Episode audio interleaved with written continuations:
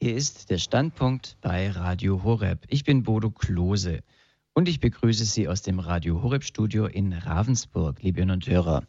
Ganz herzliches Grüß Gott an Sie und auch an alle Hörer und Hörer von Radio Maria in Südtirol. Papst Benedikt XVI. hat am 11. Oktober ein Jahr des Glaubens ausgerufen. Anlass ist der 50. Jahrestag der Eröffnung des Zweiten Vatikanischen Konzils. Eine zentrale Aufgabe des damaligen Konzils war, ich zitiere Papst Benedikt, die Wahrheit und die Schönheit des Glaubens im Heute unserer Zeit erstrahlen zu lassen, ohne sie den Ansprüchen der Gegenwart zu opfern, noch sie an die Vergangenheit gefesselt zu halten. Mit anderen Worten, der Glaube hat eine schöne, eine ewige Dimension, die immer wieder neu in eine jeweilige Zeit übersetzt werden muss. So auch ins Heute, ins Jahr 2012, 50 Jahre nach der Eröffnung des Konzils. Für Papst Benedikt XVI. ist das Zweite Vatikanische Konzil weiterhin die Basis. Sie ist also äh, keinesfalls Schnee von gestern. Er sieht äh, die Dokumente des äh, Konzils als konkretes und präzises Fundament für eine neue Verkündigung. Aber die halt vielleicht ein bisschen anders stattfinden soll als vor 50 Jahren. Und der Fachbegriff für einen solchen Glaubenstransfer ins Heute heißt Neuevangelisierung. Und wenn man jetzt heute die Menschen anschaut, was sind Inhalte, was, sind, was ist die Sprache, die die Menschen von heute ja berühren, was sie interessiert? Wie kann eine solche Neuevangelisierung heute aussehen? Zumal eine wachsende Tendenz in der Gesellschaft herrscht, dass einerseits eine Glaubensbegeisterung eher zurückgeht und einer Offenheit oder einer Toleranz gegenüber allem Möglichen Platz macht. Da hat alles Mögliche seinen Platz, aber der Glaube selber, ja, verdünnisiert sich mehr und mehr. Andererseits, wenn dann jemand den Glauben verkündet, dann wird er sehr schnell als fundamentalistisch gebrandmarkt und abgelehnt.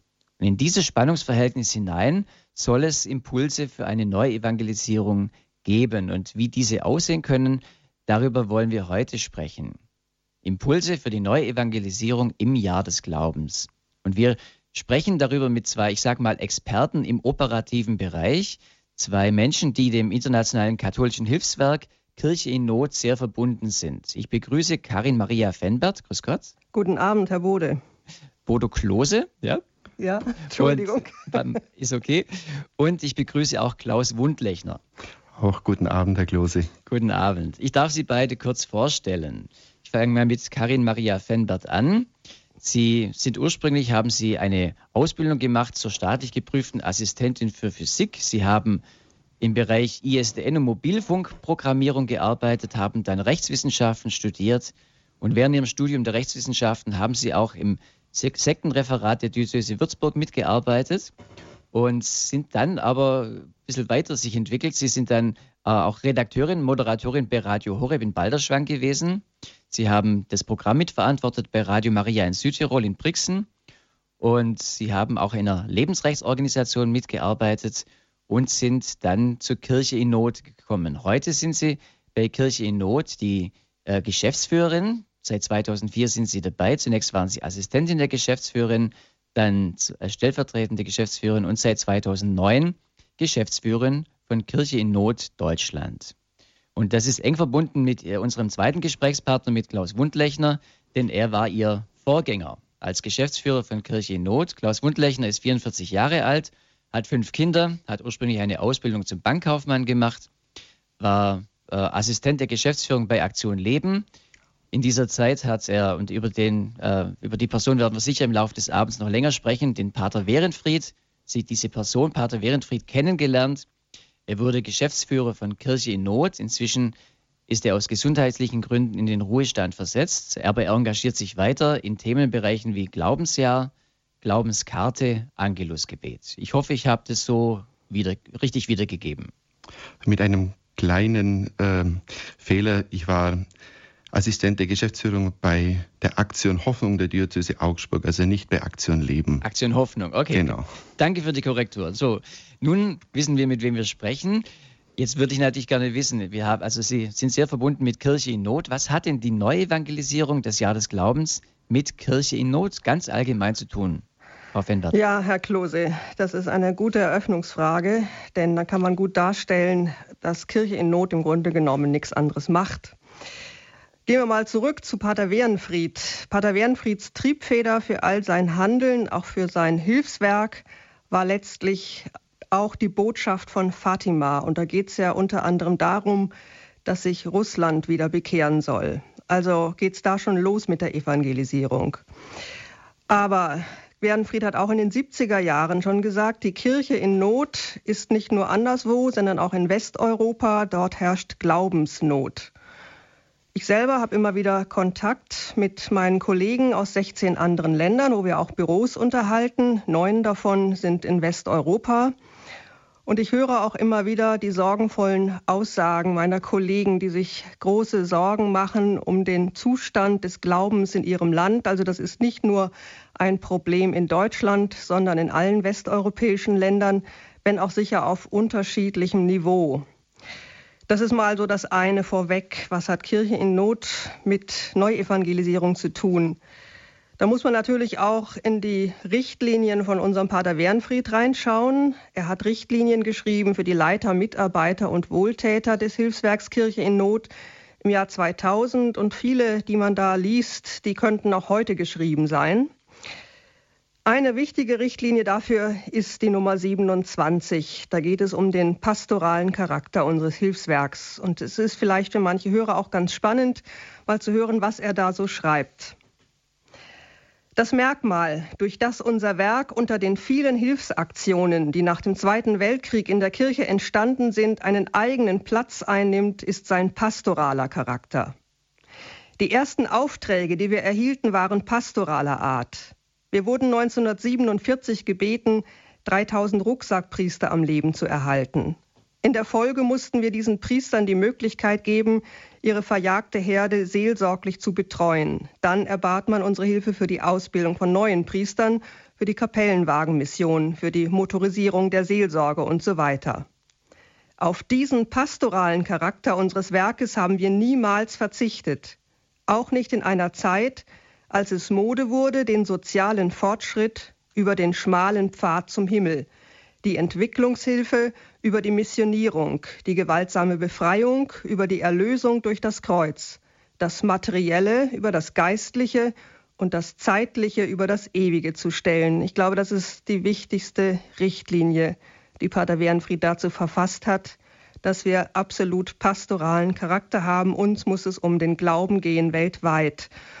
Und in einer anderen Richtlinie heißt es noch, ich will nur kurz daraus zitieren, Ab 1961 haben wir auf Anregung von Papst Johannes dem 23. unsererseits die pastorale Hilfe für die bedrohte Kirche in Lateinamerika, Afrika und Asien in unserem Programm. Und er sagt, unser Gottvertrauen, Pater Wernfried hat ja immer mit sehr viel Gottvertrauen gearbeitet. Er hat Projekte zugesagt, obwohl er das Geld noch gar nicht hatte. Er sagte, dieses uneingeschränkte Gottvertrauen ist nur dann nicht verwegen, wenn wir uneingeschränkt unserer Aufgabe treu bleiben, im pastoralen Bereich überall zu helfen, wo die Kirche verfolgt, bedroht und unterminiert oder zerstört wird und sich daher in Not befindet. Also mhm. das ist mal ganz klar. Und dann gibt es aber bei ihm auch noch extra drei Punkte eigens mit der Überschrift Neuevangelisierung. Äh, er redet darin von der Lage, vor allem denke ich, hat er im Auge gehabt, die Lage nach dem Zweiten Vatikanischen Konzil, die geistliche Verwirrung und äh, dass nicht mehr das unbedingt gepredigt und verkündet wird, was aber eigentlich die Wahrheit ist. Und so schreibt er auch, wie das wahrscheinlich ganz typische Pater Wernfried war, wir sollen bedenken, dass, das, dass Christus immer ein Zeichen des Widerspruchs bleibt. Es ist nicht möglich, sein Evangelium so zu verkünden, dass niemand sich darüber ärgert, es sei denn, dass bestimmte Wahrheiten verschwiegen werden. Und er schreibt, es ist unzulässig und es kann unserem Werk auch keinen Vorteil bringen, denn wer in solch verblümten Worten schreibt oder predigt, dass er niemand verletzt, kann auch niemanden trösten und niemand begeistern.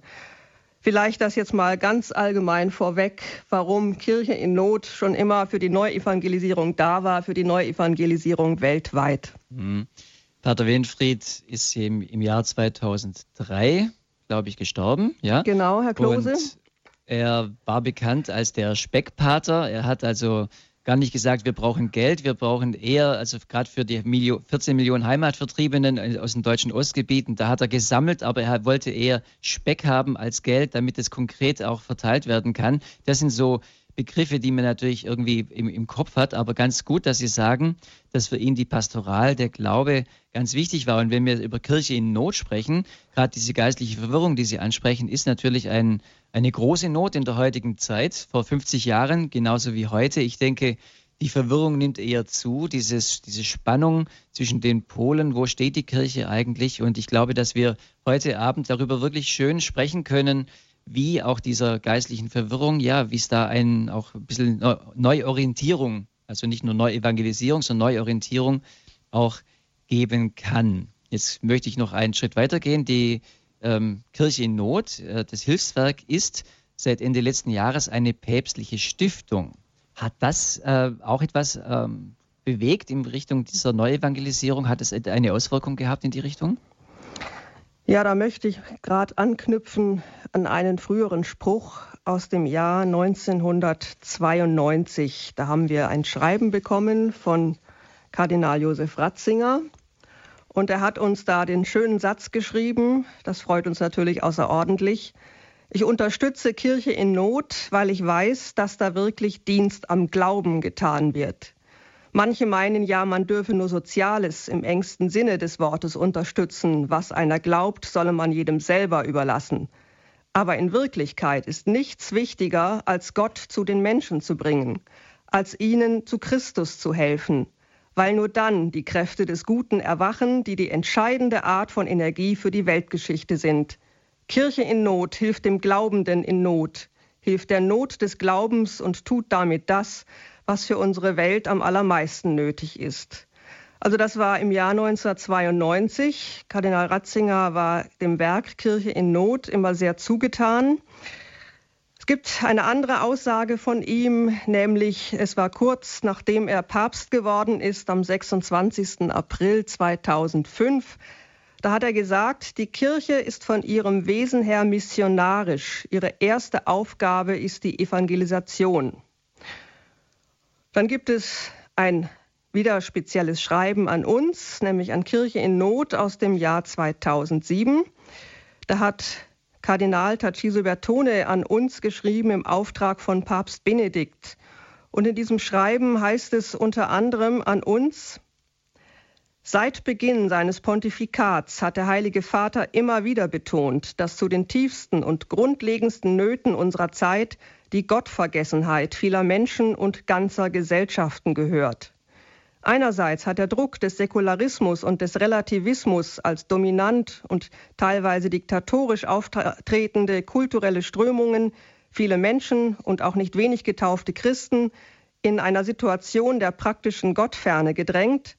Andererseits gibt es weiterhin Länder, in denen Menschen ihren Glauben an Jesus Christus nicht in Freiheit leben können. Ich überspringe jetzt mal den nächsten Absatz, aber er schreibt dann weiter, in diesem Sinne möchte ich das Hilfswerk Kirche in Not bestärken, weiterhin einen Gutteil seiner Ressourcen für die Förderung von geistlichen Berufen und engagierten Gläubigen einzusetzen, damit diese über eine umfassende geistliche, menschliche, intellektuelle und pastorale Bildung sowie über die nötigen materiellen Mittel verfügen um als wirksame Werkzeuge der Gnade Gottes in ihren Ortskirchen und in der Mission tätig zu sein. Ja, und dann fügt er einen ganz besonderen Absatz hinzu. Also er sagt, bislang im Prinzip macht alles so wie bisher, aber zwei Dinge sind mir ganz besonders wichtig. Und das Erste, was er sagt, zwei Bereiche verlangen in diesem Zusammenhang eine besondere Aufmerksamkeit. Zunächst ist es offensichtlich, dass die Medien heute ungeheuren Einfluss auf die Kultur und das Leben der Menschen haben. Unter der Mitarbeit und Führung von kompetenten und gläubigen Christen können sie Großes bewirken für die Verbreitung der guten Botschaft des Evangeliums Christi und der christlichen Werte. Die Kirche braucht dringend Menschen, durch die Gott auf diesem weiten Feld verstärkt gegenwärtig sein kann die seinem Wort Stimme und Gestalt verleihen und die sich alle verfügbaren technischen Möglichkeiten in geeigneter Weise zunutze machen. damit seine heilbringende Botschaft bis an die äußersten Enden der Erde gelangen kann. Das vielleicht mhm. zum Thema Medien. Das wird vielleicht auch Radio Horeb und die Mitarbeiter und Pfarrer Dr. Kocher freuen, wie wichtig Papst Benedikt diesen Bereich sieht. Als zweites hat er dann das Engagement genannt, aber das liegt nicht in meiner Hand, sondern ist vor allem äh, die Sorge von unserer internationalen Zentrale in Königstein, nämlich sich besonders der Projekte im Nahen Osten anzunehmen, wo ja das Christentum auszubluten droht. Und vielleicht noch ein letztes, was hat das jetzt bewirkt? Neuevangelisation, nachdem wir päpstliche Stiftung geworden sind.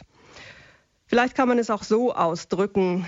Im Testament unseres Gründers Pater Wehrenfried heißt es mehr oder weniger, er hat das, glaube ich, mündlich überliefert, es soll nicht nur ein Befehl, sondern auch ein Wunsch des Heiligen Vaters genügen, um ein Projekt aufzunehmen. Naja, und wenn man das mit der Aussage von dem Jahr 2005 verbindet, die Kirche ist von ihrem Wesen her missionarisch, ihre erste Aufgabe ist die Evangelisation, dann ist auch klar, was Kirche in Not zu tun hat. Wie kann sowas jetzt auch von Kirchennotseite konkret aussehen? Also eine Neuevangelisierung. Wahrscheinlich gibt es das ganz viele Felder, aber können Sie mal Beispiele nennen, was Kirchennot äh, im Sinne dieser Neuevangelisierung tut? Dass man sich das vorstellen kann. Im Moment mhm. haben wir ja darüber gesprochen, dass es wichtig ist und dass es eine, äh, eines der zentralen Anliegen ist, aber wie kann sowas konkret aussehen? Ja, ich will mal mit einem ganz praktischen Beispiel anfangen. Äh, wir geben seit einigen Jahren die sogenannte Prayer Box heraus. Das ist so ein kleines Döschen, so groß wie eine, wie eine ähm, Streichholzschachtel. Und darin befindet sich ein Weihwasserbehälter, also ganz klein, so wie so ein Probeparfümfläschchen, ein kleines Kreuz, ein zehn Perlenrosenkranz und eine Anleitung mit Grundgebeten, in verschiedenen Sprachen.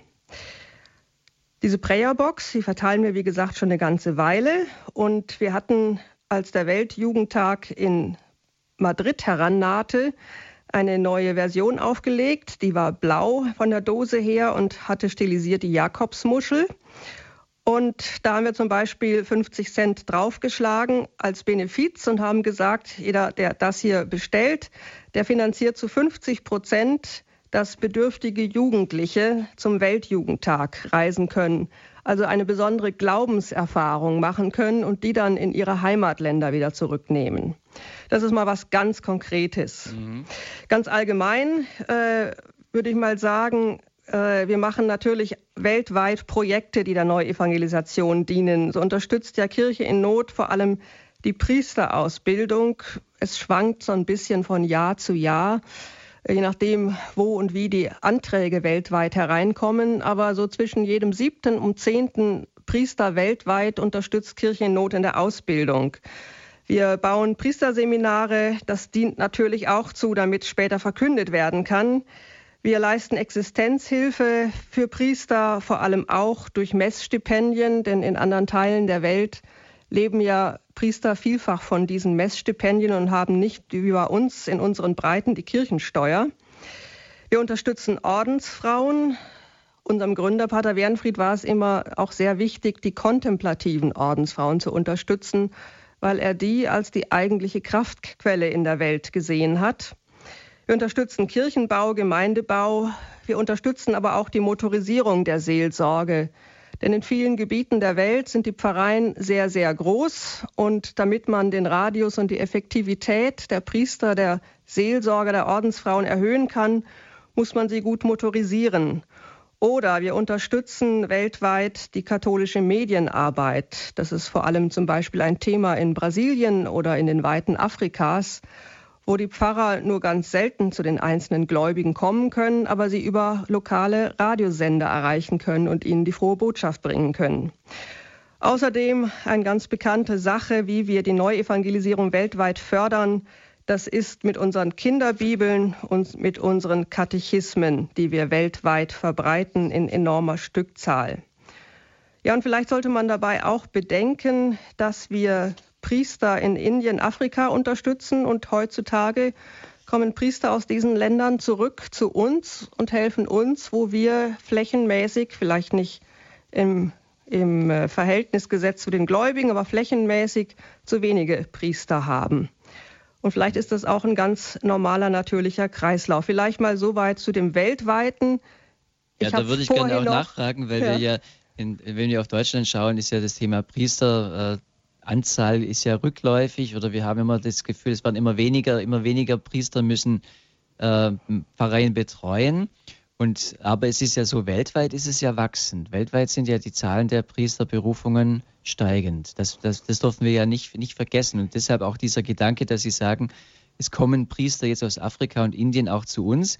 Eben früher sind äh, die deutschen äh, Priester, die Missionare rausgegangen, jetzt kommen sie zu uns. Und ich glaube, das ist schon ein ganz interessanter Ausgleich, der dort äh, stattfindet.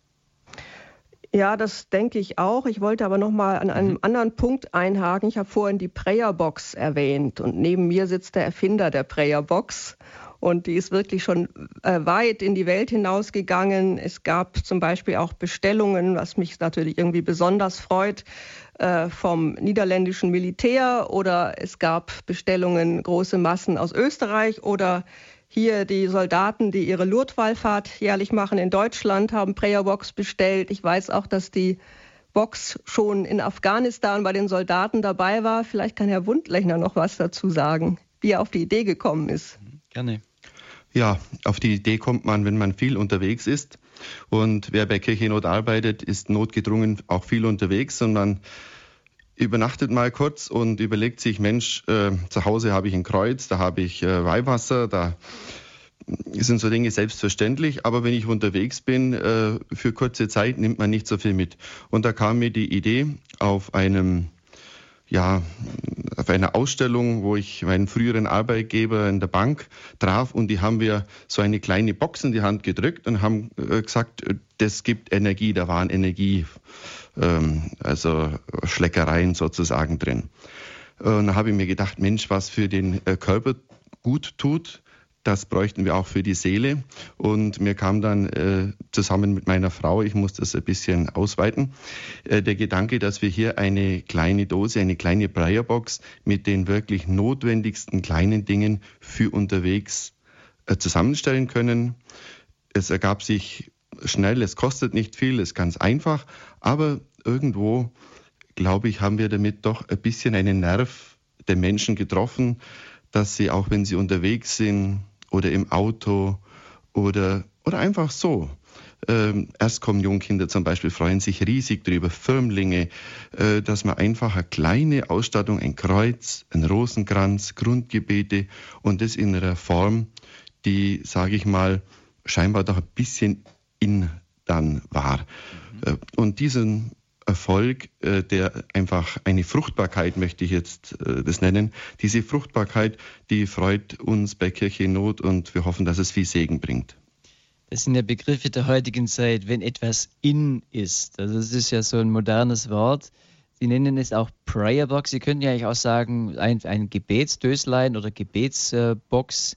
Aber Sie nennen es äh, international, denke ich mal, Prayer Box, aber auch in Deutschland trotzdem den englischen Begriff. Also wird ja vieles wird ja so ein bisschen eingedeutscht, ist Engl man spricht dann von Denglisch, also Englisch als Deutsch. Äh, Sie könnten auch Gebetsbox sagen, und das ist heute nicht attraktiv genug. Also da kann ich leider nichts dafür. Äh, das Wort, äh, das fiel meiner Frau ein und ich weiß nicht, ob Sie verheiratet sind. Sie verheiratet sind und man stimmt über was ab, dann ist im christlichen Raum so, dass man 51 zu 49 Prozent hat und dann einigten wir uns auf den Namen Prayerbox und okay. ich glaube, das war im Nachhinein gut. Ja, kann ich mir gut vorstellen. Also ich kann das nachvollziehen. Ich bin verheiratet und äh, wir treffen manchmal auch Entscheidungen in dieser Richtung und dann, ja, also ich finde, also ist ein moderner Begriff. Das ist ja ein Thema, wie wir heute eben auch ja reagieren können. Es geht ja auch um die Leute, die das auch nutzen wollen und die sollen das ja attraktiv finden. Und kann gut sein, dass sich da der eine oder andere daran stört, wieder ein englischer Begriff. Aber ich glaube, Ihre Erfahrung ist, dass sich die Leute daran gar nicht so gestört haben, sondern sich an, der, an dem Inhalt gefreut haben, an der Anwendung selber. Ja, ich glaube, so kann man sehen. Mhm, genau. Okay, ich glaube, jetzt haben wir äh, Kirche in Not so ein bisschen betrachtet oder sollen wir noch etwas zur Kirchennot Deutschland sagen, Frau Fenbert, was so noch äh, als allgemeinen Punkt wichtig ist, bevor wir dann nochmal auf weitere Details kommen? Äh, ja, vielleicht vorweg. Also ich habe ja außer der Prayer-Box mal die internationale Arbeit vorhin beleuchtet, was wir international für Projekte haben für die Kirche, was da die Schwerpunkte sind. Äh, Kirche in Not, das ist unsere internationale Zentrale in Königstein. Das sind aber eben auch vorhin schon erwähnte 17 Nationalbüros. Und was mir so aufgefallen ist, ich war im Jahr 2005 das erste Mal bei einer internationalen Konferenz von unserem Werk in Königstein. Da trafen sich Mitarbeiter aus 17 Ländern zu einem bestimmten Themenkreis. Und es war gerade in der Zeit, als sozusagen Johannes Paul II. gestorben war und Papst Benedikt noch nicht gewählt. Und so als Newcomer in diesem Kreis zumindest habe ich dann mal so rumgefragt, wen denn meine lieben Kollegen gerne als nächsten Papst hätten. Und was mich sehr positiv überrascht hat, dass ich unisono von allen, die ich gefragt habe, immer nur den Namen Josef Ratzinger gehört habe. Das hat mich sehr gefreut.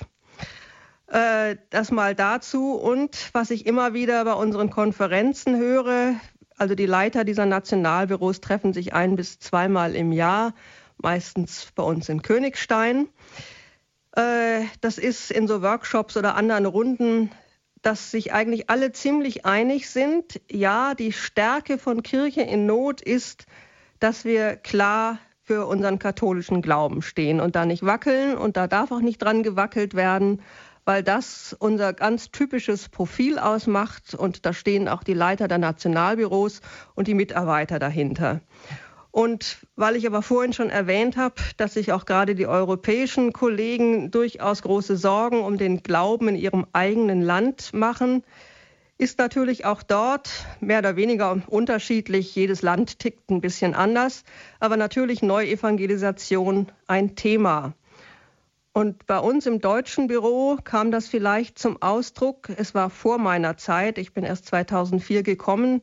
Es muss 2003 gewesen sein. Da hat ein Mitarbeiter in unserem Büro den Slogan erfunden mit den vier Worten, damit der Glaube lebt. Und damit ist eigentlich alles gesagt und eigentlich die ganze Arbeit des Hilfswerks zusammengefasst.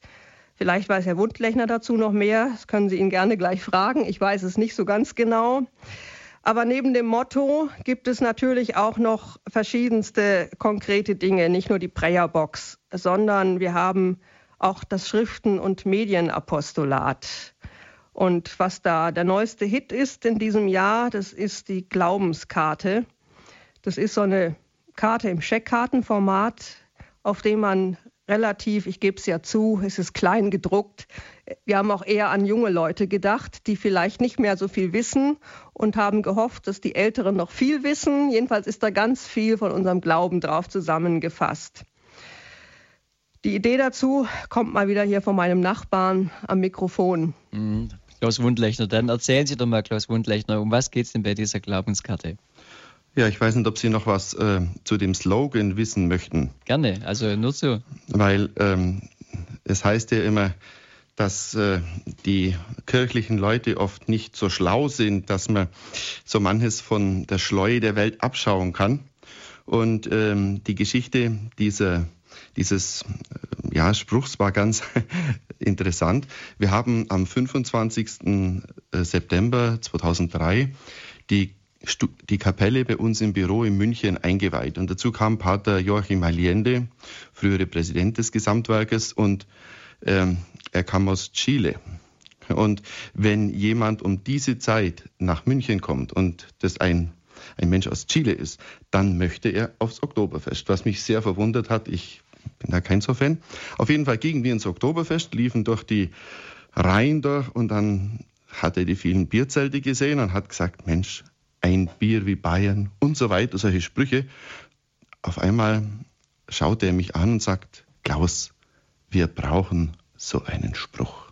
Vier Wörter höchstens und die müssen sitzen.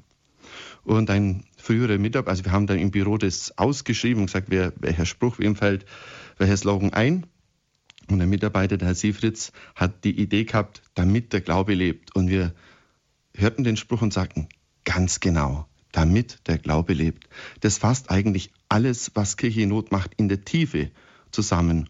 Und seitdem äh, besteht dieser Spruch. Also so ein Oktoberfest in München kann auch was bewegen. Kann auch was bewirken. Und damit der Glaube lebt, wie kannst du was jetzt in einer Glaubenskarte sich äh, niederschlagen? Hm, in der Glaubenskarte, also es ist so, vielleicht schlagt doch immer wieder mein ursprünglicher Beruf durch. Das, äh, ich habe halt mein Leben, also viele Jahre, über zehn Jahre immer Scheckkarten, Kreditkarten und solche Dinge ausgegeben. Und, und mir kam halt der Gedanke, dass jeder Mensch einen Geldbeutel voller Karten hat. Also heute noch viel mehr wie früher. Man hat hier eine Kundenkarte, man hat eine Scheckkarte, man hat eine Kreditkarte, man hat tausend verschiedene Karten. Aber warum eigentlich keine Glaubenskarte? Und gerade zum Jahr des Glaubens lag nichts näher, als zu sagen, Mensch, wir machen eine Karte, die wie ein kleiner Taschenaltar sein kann, die ohne Aufhebens einen Menschen begleitet durch das Jahr.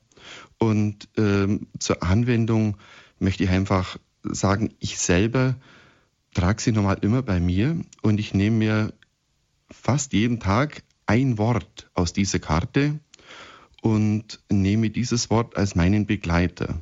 Ob das jetzt beim Glaubensbekenntnis ist, ich glaube. Und ich lasse mir dann einen Tag das Wort ich glaube einfach als Begleiter durch den Kopf gehen. Und äh, ich denke mir, dass es so eine Hilfe ist, den Glauben einfach tiefer zum Leben, erinnert zu werden, wenn ich die Geldbörse aufmache, einen religiösen Bezug schaffe zum Alltag, gleichzeitig aber auch dazulerne, weil wenn Sie diese Glaubenskarte lesen, dann sind da einige Dinge drauf, die ich selber nicht auswendig kann, wo aber grundlegend zum Glauben dazugehören, wo früher jeder gelernt hat. Und somit kann das wirklich auch ja, etwas zum Lernen sein. Und der Hintergedanke war natürlich auch wieder zum Sagen, äh, das ist für mich ein bisschen so der kleinste Katechismus, so eine Karte. Da stehen die notwendigen Dinge drauf und ich möchte mit den Leuten auch suggerieren, der Glaube ist eigentlich ganz einfach. Und äh, drüber steht groß, ich glaube, das soll auch zum Ausdruck bringen, dass ich einfach diesen Spruch, ich glaube, selber verwirklichen muss, dass ich selber zu diesen, zu dieser Entscheidung, zu diesem Ja, zu diesem persönlichen Gott, zu diesem Jesus Christus, zum dreifaltigen Gott treffen muss. Und ich würde mir einfach wünschen, dass man diese Karte, dass sich die stark verbreitet und wirklich auch wieder Frucht und Segen bringen darf. Also das wäre der große Wunsch, den Kirche Not mit dieser Karte hat. Und, und durchaus auch Jugendliche, Kinder. Ich glaube auch gerade, dass es junge Leute anspricht, eben auch so Scheckkartenformat bedeutet natürlich, sie haben einige Inhalte drauf, das ist wirklich klein geschrieben. Also man, äh, der eine oder andere wird da sicher eine Brille dafür brauchen. Also sind die sieben Sakramente sind drauf, die göttlichen Tugenden, die Kardinaltugenden, die sieben Gaben des Heiligen Geistes, die Feier der Heiligen Messe, alles auf einer Scheckkarte drauf, also in einer, in einer Kurzform natürlich. Aber es ist eine Erinnerung, wie Sie sagen. Es ist ja etwas, um den Alltag zu füllen mit äh, Glaubensinhalten. Und ja, also von daher kann ich mir das äh, gut vorstellen, dass da Leute wirklich drauf zugreifen und das gerne äh, ja, wahrnehmen. Wie, also ich möchte die Angst hm? noch mal ein bisschen nehmen. Also bei mir ist jetzt so, dass ich es inzwischen schon wieder ohne Brille lesen kann. Also Mit der Brille wird es ein Problem. Sehen Sie, also, sehen Sie inzwischen besser oder haben Sie sich einfach an die Schriftgröße gewöhnt? Ich sehe ein bisschen schlechter, das wendet sich langsam dem Alter gemäß die, die mhm. Augenstärke. Also es ist so, dass man es, glaube ich, wirklich lesen kann und die Karte ist auch sehr stabil. Die können Sie ein Jahr in die Feuchte reinlegen, die geht auch nicht kaputt.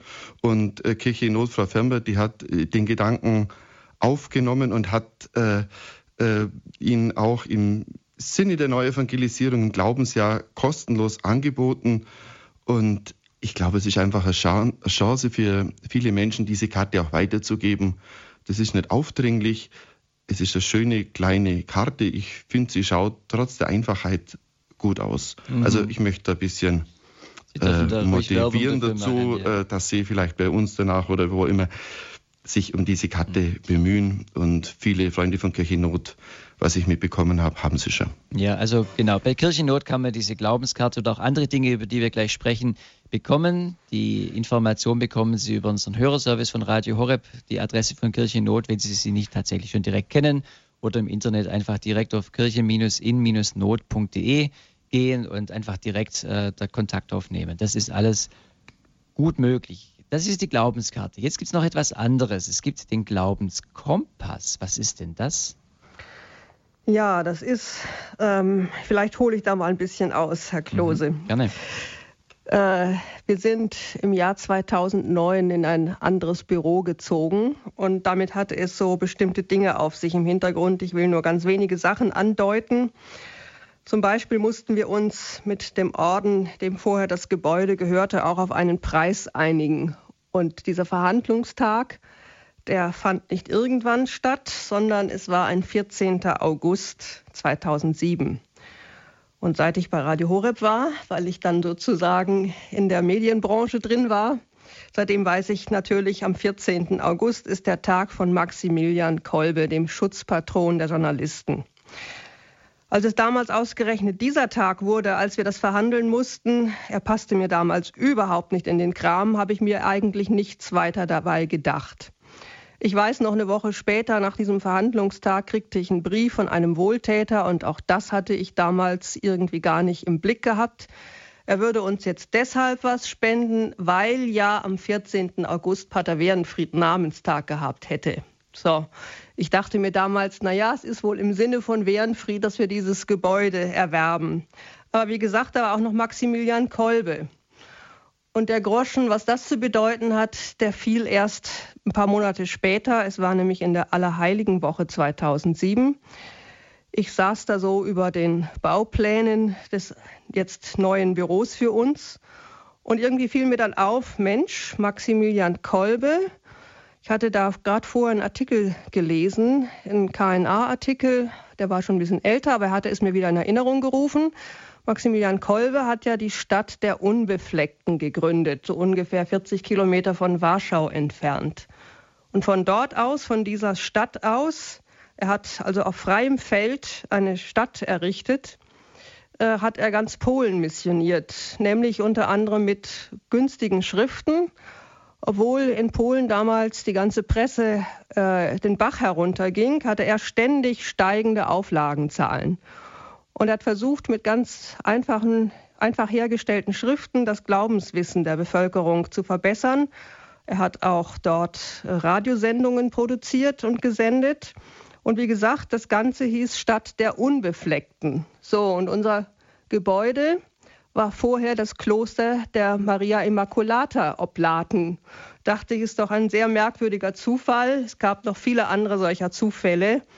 Jedenfalls wurde mir dann klar im Laufe der Zeit, dieses, dieses Grundstück, dieses Gebäude soll irgendwie dazu dienen, dass wir Neuevangelisierung machen. Und warum nicht auch mit Schriften? Kardinal Lehmann hatte schon vor Jahren gesagt, was Sie auch schon erwähnt haben, Herr Klose, nämlich, dass das Glaubenswissen in unserem Land immer mehr verdunstet. Das ist vielleicht so der nächste Schritt auf dem Weg zu unseren Glaubenskompassen. Dann hat vor, weiß nicht, zwei oder drei Jahren mein französischer Kollege bei einem dieser Direktorentreffen in Königstein äh, einige Materialien aus seinem Büro mitgebracht. Und darunter waren auch ganz einfache Faltblätter. Die hatten aber in der Regel nur vier Seiten. Und da war, ich gebe ehrlich zu, für deutsche Geschmäcker wirkten die eher etwas altbacken. Aber da war ganz kurz darauf zusammengefasst, irgend, zu irgendeinem Thema ein Text. Und diese Idee, die habe ich sozusagen geklaut oder kopiert. Da wir ja ein Werk sind, ist das ohnehin kein Problem. Und dann haben wir angefangen, einen Glaubenskompass zu entwickeln. Das ist eine Faltblattreihe, ungefähr in der Größe einer Postkarte. Und je nachdem, wie viel meinen lieben Mitarbeitern oder mir selber dazu eingefallen sind, hat es auch mal acht oder vielleicht auch zehn Seiten. Und zu den verschiedensten Themen Nämlich, wir haben etwas geschrieben zum Sakrament der Taufe oder zum Sakrament der Beichte, zur Eucharistie, über das Priestertum, über die Krankensalbung, über die Familie, über die wahre Marienverehrung. Ich gebe zu, bei uns im Büro, ich schließe mich da ein, gibt es einige Verehrer vom heiligen Ludwig Maria Grignon von Montfort. Und entsprechend gibt es eben auch dazu einen Glaubenskompass.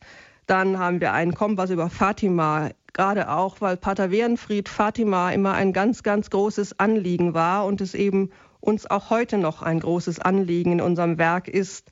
Wir haben einen Kompass über Lourdes, über den heiligen Josef, über die heilige Anna Schäffer, muss dazu vielleicht sagen, wir haben einen Mitarbeiter, der aus diesem Städtchen kommt, aus Mindelstetten. Und deswegen waren wir auch dieses Jahr bei unserem Betriebsausflug unter anderem am Grab von der jetzt heiligen Anna Schäffer. Dann gibt es einen Glaubenskompass zum heiligen oder sagen wir mal seligen von München, nämlich zu Pater Rupert Meyer. Jetzt ganz aktuell, am Samstag hatten wir das Fest, einen Kompass zur heiligen Gertrud von Helfter, übrigens die einzige Heilige in Deutschland, die auch Gertrud die Große genannt wird. Dann haben wir einen Kompass zu Edith Stein, zu Cyril und Method, Patrone Europas. Dann haben wir einen Kompass zu einem anderen wichtigen Thema von Kirche in Not, nämlich wir haben ja angefangen auf Wunsch von Johannes Paul II auch uns um die Ökumene mit der orthodoxen Kirche zu kümmern und zu bemühen, um dort äh, Fortschritte zu erreichen. Ja, wahrscheinlich auch um diesen, diesen Gedanken in Fatima voranzubringen, nämlich, dass sich eines Tages Russland bekehren wird. Und das geht sicher nur, indem man auch die orthodoxe Kirche in Russland stärkt.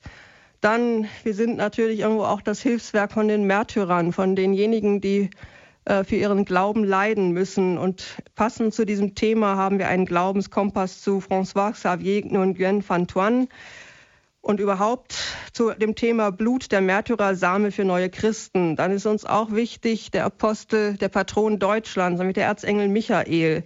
Dann, was heute gerade in unserer Zeit mit so viel Verwirrung ganz wichtig ist, die Unterscheidung der Geister oder die Engel, dass wir davon was hören, nicht nur von esoterischer Seite, sondern von unserer katholischen Seite her.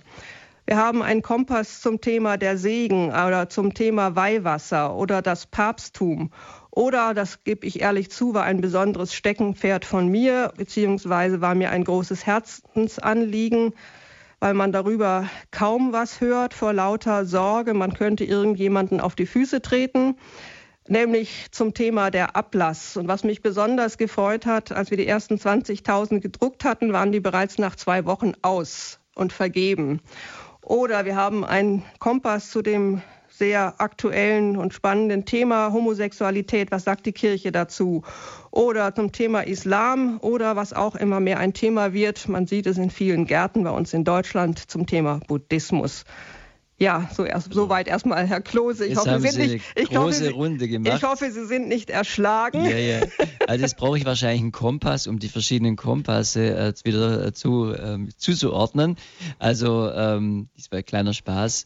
Also, auch das Wort Kompass bedeutet, es sind Wegweiser, man hat eine Richtung, man, man, man äh, wird einem erklärt, also Sie haben Heilige genannt, Sie haben kirchliche Themen genannt, Sie haben auch Reizthemen oder moderne Suchthemen genannt, wo ja Menschen fragen, wie, wie kann man das heute leben? Darum geht es ja. Wie geht heute, äh, wie kann man heute Evangeli Evangelium leben? Und wenn das ein Thema wie Beichte ist oder dann auch das Thema Ablass, ist das, gibt es das noch und wie auch immer. Und wenn dann so eine Resonanz ist, das ist natürlich spannend. Das wäre jetzt mal schon auch meine Frage. Wie denn, äh, also da ist tatsächlich ein Hunger da und die Menschen äh, brauchen, also die steigen darauf ein. Also die nehmen dieses Angebot wahr und, und freuen sich dran, oder? Ja, also das ist äh, erstaunlich bzw. höchst erfreulich. Äh, ich will mal äh, Zahlen nennen, vielleicht zu unseren internationalen Sachen und dann auch zu den Sachen, die ich gerade aufgeführt habe. Wir geben seit einigen Jahren äh, zum Beispiel den Katechismus heraus mit dem Titel Ich glaube bei Kirche in Not. Diesen Katechismus gibt es mittlerweile in 30 Sprachen und in einer Auflage von sieben Millionen Stück. Daneben haben wir unser erfolgreichstes Projekt bei Kirche in Not überhaupt, nämlich die Kinderbibel, die es in 172 Sprachen mittlerweile gibt. Und wir haben im Sommer die 50 Millionste, das 50 Millionste Exemplar herausgegeben. Das mal äh, weltweit zu den Zahlen. Was hinzugekommen ist im Zuge vom Weltjugendtag in Madrid, das ist nicht von uns, aber wir haben es unterstützt nämlich dass jeder Weltjugendtagsteilnehmer den Jukat bekommen konnte. Und wir haben auch jetzt dieses Jahr war der Heilige Vater im Libanon äh, die Übersetzung getragen, die Kosten für den Jukat auf Arabisch, damit er dort verteilt werden konnte im Libanon. Das vielleicht zu unserem internationalen, aber zu den Glaubenskompassen, das ist äh, ehrlich gesagt so ein bisschen der Wahnsinn. Also meine Mitarbeiter im Büro haben da Großartiges geleistet, vor allem jetzt im Oktober. Wir haben mittlerweile von den Glaubenskompassen knapp eine Million gedruckt und 817.000 bis heute verteilt. Also der Glaubenshunger muss doch ganz enorm sein. Oder vielleicht kann Herr Wundlechner auch dazu nachher noch was sagen, weil das wieder eine Idee von ihm war. Insofern bin ich sehr froh, dass wir noch gute Verbindungen zu ihm haben, nämlich zur Angeluskarte, die er erfunden hat. Davon haben wir mittlerweile 318.000 verteilt. Oder die Glaubenskarte, die wir dieses Jahr angefangen haben, davon haben wir 300.000 verteilt. Dann haben wir seit einiger Zeit eine Bibelgeschichte im Quadrat. Vielleicht kennt der eine oder andere Hörer, der uns jetzt hier zuhört, äh, von Supermärkten so Zwergengestalten mit so einer Schüssel in Supermärkten. Da sind so viereckige, kleine, dünne Bücher drin, sogenannte Pixie-Bücher. Ich habe unter meinen Mitarbeitern auch junge Herren, die Familienväter sind und die kennen sowas, weil sie das weitergeben an ihre Kinder. Und einer von ihnen kam auf die Idee, Mensch, das müssten wir uns doch auch zunutze machen, dieses gängige, beliebte Format. Und darum haben wir die Bibelgeschichten im Quadrat erfunden. Ungefähr so groß wie eine Rittersport-Tafelschokolade, nur viel dünner. Und da jeweils ein Aspekt aus der Kinderbibel, die wir herausgeben.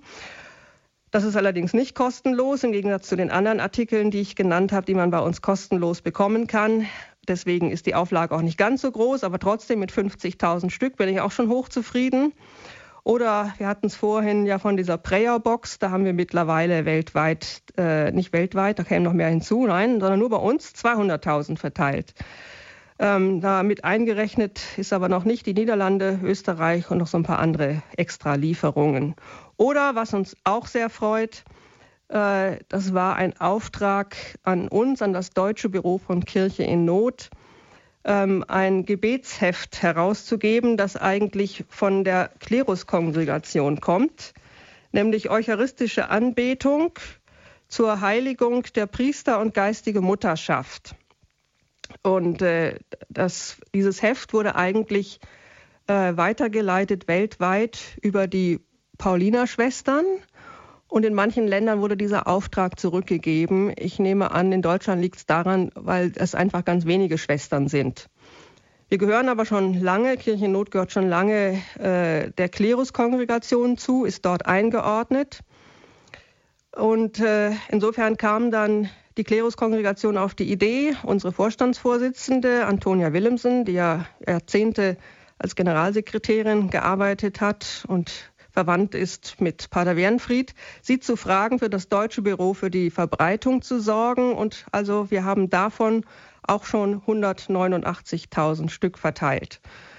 Ja, also, also, man kann nicht sagen, es würde niemanden mehr interessieren bei diesen Zahlen. Okay, also sehr, sehr viele Dinge. Ich glaube, da ist es ja eine Kunst, wirklich dann auch ja auf äh, spezifische Sachen zu gehen, weil es ist ja eine, eine große Menge und wie man dann natürlich an die richtigen Leute das richtige Produkt ranbringt, das ist dann, denke ich, eine ganz eigene Kunst. Sie haben gerade diese Angelus-Karte angesprochen. Ich denke, das ist etwas, auf das wir noch wirklich äh, konkreter eingehen sollen.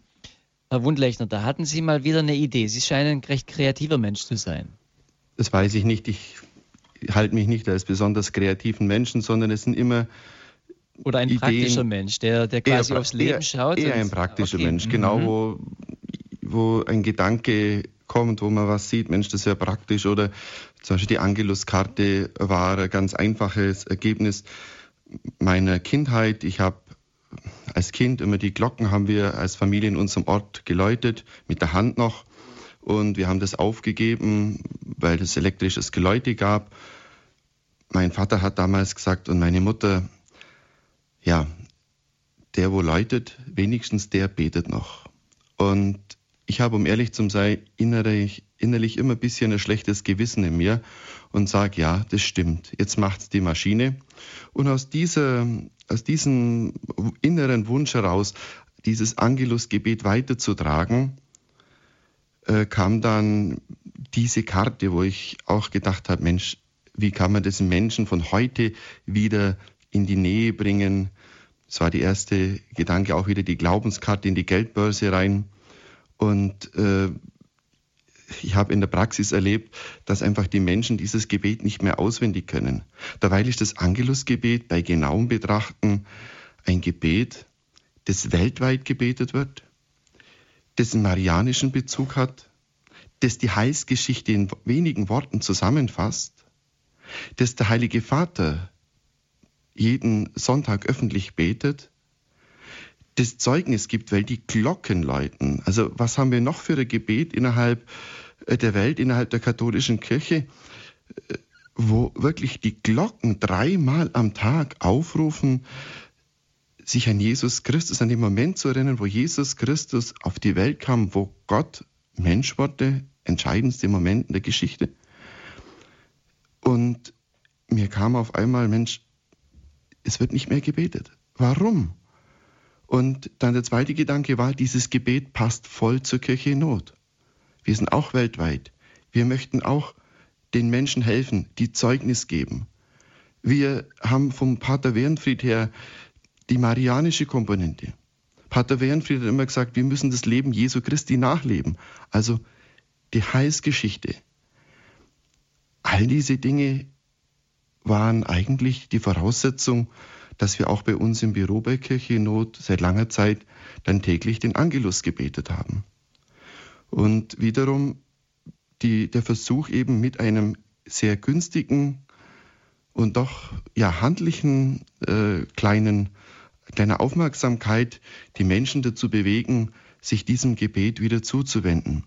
Und eine Besonderheit ein bisschen auch von Kirche Not war und ist, dass solche Dinge, die ja nicht sehr teuer sind, die aber die Menschen, wie man sieht, doch sehr annehmen, auch einen Werbecharakter haben für das Hilfswerk. Kirche in Not hat ja eigentlich einen doppelten Auftrag. Das ist einmal die Evangelisation nach hier, aber vor allem ja den weltweiten Auftrag, die Spendensammlung, ähm, Informationsweitergabe, das Gebet sammeln. Und wir haben hier erleben dürfen und erleben das auch heute sehr stark, dass diese Dinge, und ich möchte sagen, dieses Aussehen von einem Samen, dass das auch wieder zurückkommt. Die Menschen nehmen es dankbar an und die Menschen äh, beantworten das auch. Also wer Glaubenskarten bestellt, ich glaube, oder Angeluskarten oder die Kompasse oder äh, Schriften, in der Regel begleitet das aus Dankbarkeit auch eine Spende wieder. Das eröffnet uns wieder die Möglichkeit, genau diesen Dienst weltweit zu machen. Und ähm, also meine Motivation und ich denke, da spreche ich auch ein bisschen für die Frau Fembert und mich freut es ja so, dass nach meinem gesundheitsbedingten Weggang von Kirchennot auch hier ja das nicht nur weitergetragen wird, sondern verstärkt wird, diese Arbeit, dass hier wirklich versucht wird, einfach Samen auszustreuen. Also ich, ich, das möchte ich einfach sagen, Samen auszustreuen in der Welt von heute Samen, wir wissen, wir müssen nicht immer wissen, ob der Same aufgeht, wie groß welchen Erfolg er bringt. Wir müssen den Samen aussehen und Jesus Christus wird den Samen auch begleiten. Und darum bittet Kirchenot immer auch um das Gebet und äh, Angelus wieder das Gebet. Und mit diesem Gebet wird es wieder fruchtbar.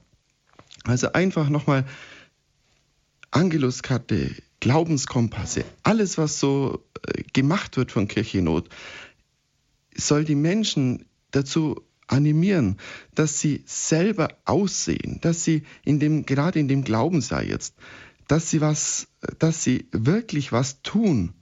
Und äh, diese Aussaat, die hat verschiedene Gesichter. Das ist zum einen das Gebet. Man kann, wenn ich um mein Dorf herum spazieren gehe, was ich in meiner Krankensituation öfter mache, dann bete ich einen, einen kurzen Rosenkranz und denke, ich bete jetzt für all diese Menschen hier. Ich bin vielleicht nicht mehr so produktiv, aber ich, in dem Gebet kann ich jetzt wieder einen Samen ausstreuen. ausstreuen. Gott macht es fruchtbar.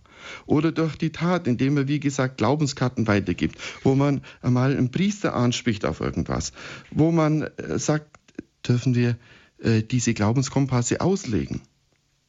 Oder auch durch das Opfer Samen streuen, indem ich im Alltag meine Schwierigkeiten Gott aufopfere oder eben auch eine Spende an Kirchennot mache.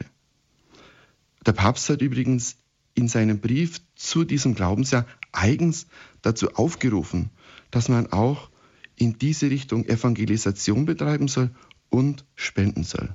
Also mit Pater Wernfried zusammengefasst, aussehen, wo immer man kann und vertrauen, dass es wächst. Also ich stelle fest, ganz viel an, an diesen Ideen, die auch äh, zusammenkommen mit Glaubenskarte, Angeluskarte, äh, dieser Prayerbox, über die wir gesprochen haben. Ganz viel hat mit dem Alltag zu tun, dass der Glaube in den Alltag reinkommt. Äh, das Angelusgebet, der Engel des Herrn, brachte Maria die Botschaft und sie empfing vom Heiligen Geist. Dann kommt Gegrüßet seist du Maria, also ein, ähm, ein Teil des Rosenkranz, also dieses Gebet, Gegrüßet seist du Maria, dann siehe, ich bin die Magd des Herrn, mir geschehe nach deinem Wort und dann und das Wort ist Fleisch geworden, hat unter uns gewohnt und das als ganzer Komplex ist das Angelusgebet für die unter uns, die es vielleicht nicht mehr ganz so kennen, denn Herr Wundlechner, Sie sagen selber, dass es heute nicht mehr ganz so verbreitet ist. Bei Radio Horeb ist es bekannt, wir beten das sehr viel, aber es kann gut sein, dass uns jetzt eben auch jemand hört, der sagt, was ist eigentlich das Angelusgebet? Also es gibt es in Kartenformat bei Kirche in Not, kann man nachlesen und vor allem es soll dazu dienen, in den Alltag hineinzuführen. Sie betrachten das als ein Fürbitt, als ein Dank, auch als ein Schutz- und Sturmgebet. Das würde mich interessieren, Herr Wundlechner. Wieso Sturm- und äh, Schutzgebet? Wissen Sie, eigentlich ist jedes Gebet soll ein Lobpreis, ein Dank, ein Bitten und äh, die, der ganz normale Alltag macht es, dass das Gebet dann zum Sturmgebet wird. Mhm. Aber es ist natürlich auch die Geschichte des Angelusgebetes, äh, die in diesem Zusammenhang steht. Ähm, es wird oft das Beispiel gebracht, wo das Angelusgebet auch geholfen hat, uns vor äh, der Türkenbelagerung äh, zu verschonen. Aber diese Beispiele sind mir nicht so wichtig, sondern für mich ähm, ist in dem Zusammenhang einfach der Punkt klar, wenn wir nicht mehr beten, ob das Angelusgebet ist oder ein anderes Gebet, dann wird dieses Vakuum durch andere Religionsanschauungen, durch andere Weltanschauungen, durch was auch immer ausgefüllt. Und äh, darum erscheint es mir sehr notwendig, dass wir in der heutigen Zeit Gebet einfach wieder neu ins Bewusstsein rücken, wie das Angelusgebet.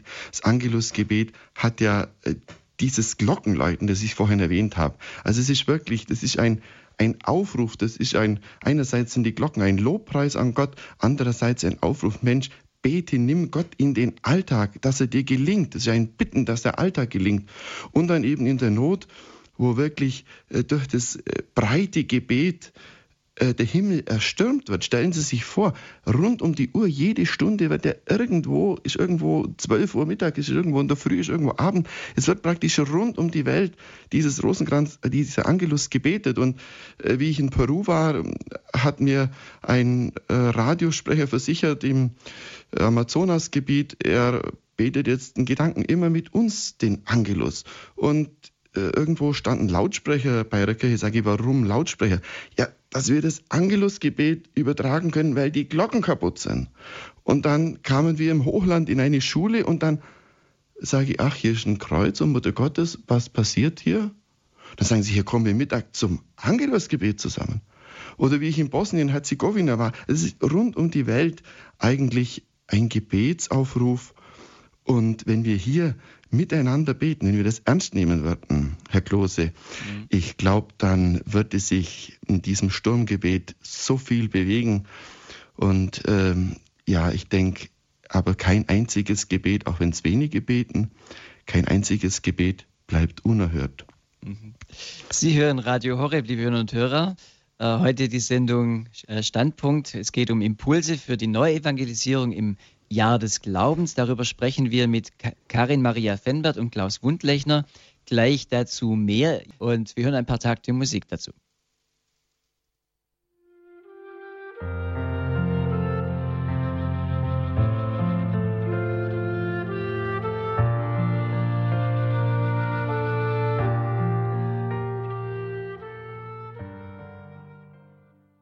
Sie hören den Standpunkt bei Radio Horeb Ihrer christlichen Stimme. Mein Name ist Bodo Klose und ich ja, freue mich, dass ich Sie durch diese Sendung führen darf. Wir haben ein spannendes Thema, nämlich das Thema Impulse für die Neuevangelisierung im Jahr des Glaubens.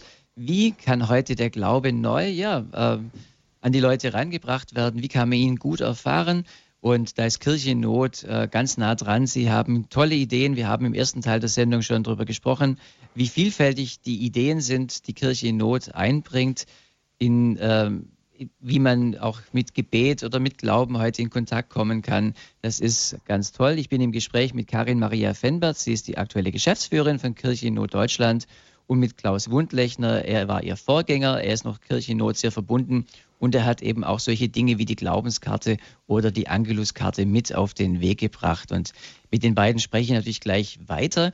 Wir wollen an dieser Stelle auch Ihnen, liebe Hörer und Hörer, die Möglichkeit geben, sich an unserer Sendung zu beteiligen. Wenn Sie Fragen haben zu diesem Thema Impulse für die Neuevangelisierung im Jahr des Glaubens, oder auch wenn Sie sagen, ja, für mich bedeutet es Impulse für den Glauben, ja, wie bekomme ich Impulse für den Glauben?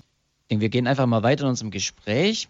Kirche Not finde ich spannend. Kirche Not macht auch viel in Kooperation mit Radio Horeb, weil auch gerade das Thema Medien ist ein sehr wichtiges bei Kirche in Not. Frau Fenbert, Sie haben uns ganz viel über das Schriftenapostolat, wir haben über diese Karten und so gesprochen, äh, erzählt. Ja, was, wie, wie sieht es in den Medien aus? Wie und warum, warum ist dieses Medienapostolat bei Kirche in Not entstanden? Ja, man muss vielleicht mal anfangen wieder mit unserem Gründer, Pater Wernfried. Der hat sich schon gerne sehr früh der Medien bedient und er war auch derjenige, der durchaus gegen einigen Widerstand es durchgesetzt hat. Ich weiß gar nicht, wie lange das her ist, muss ich ganz ehrlich sagen, aber es ist schon bestimmt 10, 20 Jahre her.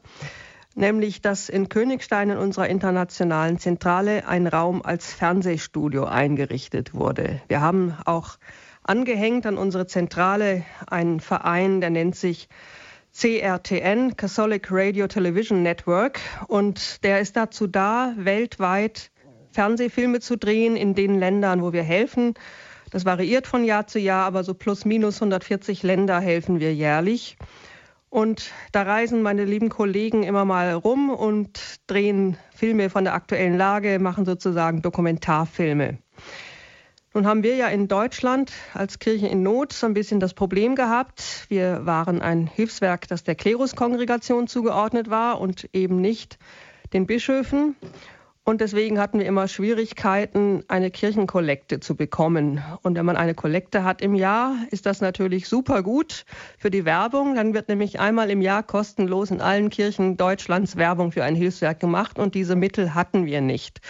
Und ich würde fast sagen, Gott sei Dank, denn äh, auf diese Art und Weise haben wir gesagt, wir müssen was anderes tun und haben 2004 begonnen, das hat noch mein Vorgänger, Herr Wundlechner, angeregt, zusammen mit dem damaligen Pressesprecher, nämlich, dass wir angefangen haben mit Radio, Fernseharbeit und auch mal endlich mit einer Homepage zu beginnen. Und das hat sich auch inzwischen alles ganz gut entwickelt. So haben wir zum Beispiel auf unserer Homepage seit diesem Jahr, 14. August, ganz bewusst wurde dieses Datum gewählt. Sie wissen ja, Maximilian Kolbe, Schutzpatron der Journalisten. Seit 14. August haben wir offiziell eine sogenannte Mediathek auf unserer Seite. Da kann man unsere alten Sendungen sowohl im Fernsehen, im Radio äh, betrachten. Es gibt auch ein paar Fotos, die man dort findet. Wir haben angefangen, ich sagte es schon, mit Radioproduktionen und vor allem natürlich, Sie haben es auch erwähnt, mit Produktionen für Radio Horeb. Ähm, und da ist natürlich den Hörern hier, den, den, äh, den Hörern, die, die ganz aufmerksam das Programm verfolgen, nämlich die Sendung am Sonntagmorgen um 8, Weltkirche aktuell, die mein Mitarbeiter, der Volker Niggewöhner, immer gestaltet. Ja, wir haben auch noch bei verschiedenen anderen äh, Radiosendern Sendungen, die wir zuliefern. Wir sind im Fernsehen seit dieser Zeit. Wir produzieren jede Woche seit 2004 eine Sendung alternierend. Einmal heißt sie Spirit und geht eben um spirituelle oder Lebenshilfethemen und einmal heißt sie Weitblick. Da geht es um die Weltkirche. Und wir strahlen unsere Sendungen aus auf Bibel TV, auf KTV und auf EWTN. Und für diejenigen, die uns vom Fernsehen her kennen, möchte ich auf ein ganz besonderes Schmankerl hinweisen. Das gibt es im Dezember. Nämlich, wir haben eine dreiteilige Reihe, die heißt Auf Schritt und Tritt. Und das ist eine Reihe mit drei Bischöfen. Nämlich zum, es beginnt mit Bischof Dr. Gregor Maria Hanke aus dem Bistum Eichstätt. Er geht spazieren mit unserer Moderatorin Marie-Pauline Meyer und ist dabei gefilmt worden und er redet über das, was ihm ein ganz besonderes Anliegen ist als Benediktinerpater, nämlich über das Gebet. Am 10. Dezember geht es dann los mit einer Sendung mit Bischof Dr. Franz Peter Thebarts van Elst aus dem Bistum Limburg. Er redet über die Taufe. Sie können ihn dort auch paddelnd erleben. Also mal ganz anders als die üblichen Talksendungen, wo unsere lieben Bischöfe so häufig verunglimpft werden, sondern sie haben da mal Gelegenheit, in einer ganz anderen Atmosphäre aufzutreten. Ja, und am 24. Dezember, das Wort ist Fleisch geworden, kommt sozusagen die Reihe mit Altbischof Joachim Reinelt von dem Bistum Dresden-Meißen über das Thema das Wort Gottes. Da gibt es auch ganz Verschiedenes zu hören. Unter anderem wird ein bestimmtes Bild betrachtet in einem Museum in Dresden, das sehr bekannt ist, aber mehr will ich jetzt nicht verraten. Und er redet natürlich auch damals, wie die Zeit war, als die Wende kam. Also wer sich da interessiert, auf diesen drei Sendern im Dezember werden Sie es finden. Und wir haben letztes Jahr im Sommer auch angefangen, uns auf Facebook zu begeben und sind da mit der Entwicklung sehr, sehr zufrieden. Äh, wir haben inzwischen doch sehr viele Fans oder Leute, die auf diesen Button äh, drücken, gefällt mir. Aber wenn ich das richtig beobachtet habe in der Regie, gibt es Anrufer. Ja, genau. Ähm, also wieder, ich merke, Kirche in Not ist nah dran, wenn Sie mit Bischöfen paddeln gehen und auf Spaziergänge. Das ist einfach eine heutige Sprache. Das ist äh, schön, dass man da Menschen auch äh, menschlich rüberbringt und trotzdem sich über Glaubensinhalte unterhält. Ja, und das äh, finde ich auch schön, dass Sie im Medienapostolat so präsent sind. Ja, wir haben Hörer, zum Beispiel die Frau Fechler aus Ankum. Grüß Gott, Frau Fechler. Grüß Gott, Herr Klose. Das kommt durch die O's in den beiden Namen, dass das man das ein bisschen verwechseln kann. Also ich, ich danke erstmal Frau Fenbert. Ich grüße Sie auch. Und auch Herr Wundmüller? Wundlechner. Wundlechner, Wundlechner ja. Guten Abend. Ähm, ich freue mich. Äh, ich muss erstmal wirklich wieder Gott danken, dass wir Pater Werenfried gehabt haben. Äh, ich kenne, habe ihn kennengelernt in Königstein bei dem Kongressen damals noch, ist ja schon sehr lange her. Und einmal war er hier oben in Dinklage und da habe ich gemerkt, dass er wirklich wirklich ähm, das Feuer des Heiligen Geistes in sich hat. Und ich war da gerade auch in Dinklage, war ich ganz begeistert. Ähm, ich wollte nur sagen, Frau Fenbert, ähm, wenn man so von diesen großen, diesen hohen Zahlen redet, das ist ja schön. Aber ich glaube, wir sollten auch beten, dass das, was verbreitet wird, auch gelesen wird. Es geht mir nämlich so, dass ich auch, naja, ein bisschen engagiert bin ich da schon, äh, verschenke zum Beispiel auch die Kommunionpakete von Ihnen, die zur, zur Erstkommunion, diese Pakete mit dem, da ist auch das Glaubensbuch drin, mit den schönen Bildern drin, sehr schön. Aber ich habe doch Zweifel, dass das gelesen wird. Und das tut mir immer so leid, weil ich hätte sehr gerne dieses früher gehabt als Kind, diese Bilder schon allein da drin betrachtet. Aber es ist schon heute eine andere Ausrichtung auch bei den Kindern. Es gibt sicher Kinder, die das wirklich ganz äh, begeistert und auch wirklich äh, lesen und auf, aufnehmen. Aber dieses Beten darum, dass das, was verteilt wird, auch gelesen wird und gebraucht wird, äh, es kostet ja auch Geld, das ist ja nicht der einzige Grund jetzt dafür. Das könnte man vielleicht ein bisschen intensivieren, meine ich. Und der Engel des Herrn, da muss ich doch auch Radio Horeb Dankeschön sagen, ähm, dass wir doch wirklich mittags einschalten können, wir zu Hause sind und der Engel des Herrn da immer gebetet wird mit der Ansprache danach. Das ist auch ein wunderbares Geschenk. Auch der Engel des Herrn nach der Vesper. Und äh, wir haben auch das Friedensgebet hier in Anruf, wird auch der Engel des Herrn gebetet, immer am, gegen 6 Uhr. Aber es ist natürlich was anderes in anderen Ländern, wenn man das dann verbreitet mit diesem Material, mit diesem Kärtchen da, dann finde ich das auch sehr schön, Herr Wundlechner. Das wollte ich erst mal sagen. Also dieses Gebet, dass das, was verteilt wird, das gilt auch für die Programme von Radio Horeb, dass das auch äh, gebraucht wird, auch dass da Menschen wirklich zugreifen und äh, sicher ist eine Aufgeschlossenheit da bei einigen, aber aber ja, das Aber ist eben dann das Einschränkende und vielleicht auch ein bisschen pessimistische. Ja, Frau, Fe Frau Fechler, ganz herzlichen Dank. Ich freue mich, diese Stimme, diese altvertraute zu hören äh, aus meiner ursprünglichen Heimat. Äh, Sie haben natürlich vollkommen recht. Herr Wundlechner hat es vorhin auch erwähnt, dass er zum Beispiel jetzt äh, sein Dorf umrundet zu Fuß und dabei betet. Und ich glaube, das ist ganz wichtig, dass es äh, überhaupt nicht von der Hand zu weisen. Es nützt gar nichts, wenn wir noch so tolle Dinge drucken.